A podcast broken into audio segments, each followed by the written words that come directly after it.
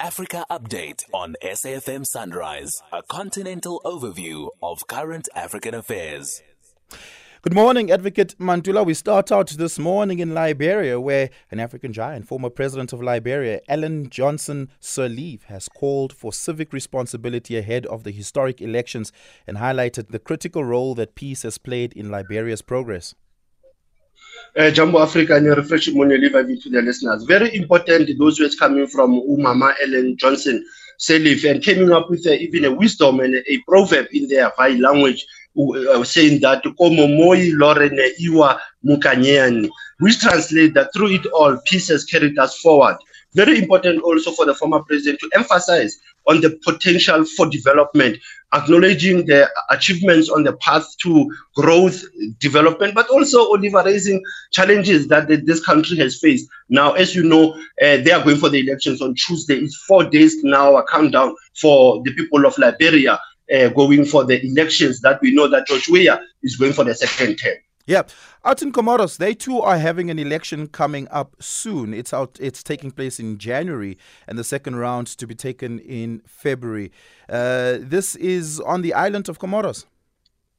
No, definitely. When you think of Comoros, yes, the current uh, chairperson of the African Union, Azali Assoumani, is the current one who will be standing for the re-election. But there's tension. Political parties want to can boycott these elections because also around last month there was a court ruling that objected the what we know as uh, the right to vote to be guaranteed for the diaspora. But the uh, when you look at the electoral law, those living are abroad. I know any place to enable to register to vote because those are the challenges that have happened. Remember, this is a country that had a military coup uh, in, in, in early years, and Azali Assoumani has been to power since 1999. Yeah, and business and political leaders in uh, DRC, they calling for a complete transformation of the agricultural sector. You know, Oliver, you'll, you'll, you'll be shocked. For the first time, they have this agribusiness forum now looking at the issues of the hydroelectric potential, looking at the issues of the fresh waters, climate uh, change, and also the regional market of the DRC, which is 260 million consumers. Now, the Minister of Agriculture, Finance have to look around how will they deal with 27 million people who don't have food in the DRC when DRC also imports cereal from outside. So they've been losing what they say, $3 billion a year. So if you look at the DRC Oliver, remember it's an election year, but it is also important to look at their growth in terms of agriculture. We call it agricultural revolution as the first industrial revolution. Yeah.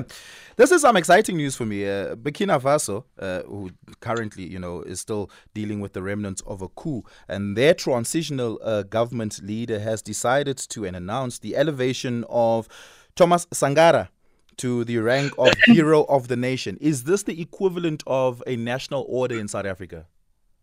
No, correctly, you can say that, but uh, remember that the month of October, the 15th of October, was the, the 1987. Thomas Isunuel uh, Sankara, Noel Sankara Isidore was murdered. And also uh, last year, you'll recall that there was a, a case that uh, the military court in Ouagadougou sentenced Compaoré, who lives in Cote d'Ivoire in absentia. But like you said, it is a very great honor that that's that status was also of the nation, of the hero of the nation, was even created for to honor those people who are exceptionally brave in the defense of national cause or exceptional and honorable cross for the nation, people who have the nation at hand. Hence, Sankara has been honored by the government. But that event will happen uh, on the 15th of October, on the actual day when Sankara was killed. And this is coming from Captain Ibrahim Traore. Positive news coming from Ouagadougou. Yeah, and it was on this day, 6 October 1963, when Emperor Haile Selassie addressed the United Nations on collective security and international morality you know, this was a very important uh, uh, session coming from an African leader. If you think of the song of uh, redemption song of Robert Nesta Marley Oliver, that speech was taken from this speech of 1963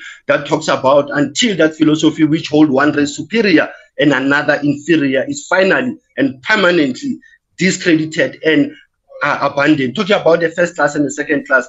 This is one of the speeches that actually shook the United Nations because he appeared it before in 1936 when it was the League of Nations. He went to appear in 1963. So he came back from even the OAU uh, establishment in May. So coming at this time, he was coming blazing and also questioning the international morality of the UN, questioning collective security of the UN. And finally, it is not by, by uh, coincidence that the United Nations and the AU Peace and Security Council, they've been meeting yeah. since yesterday and today in uh, Addis Ababa to still resolve this question of what is peace and also what is justice in the international uh, jargon. Asante yeah. San Oliver is still leading the conversation, SAFM.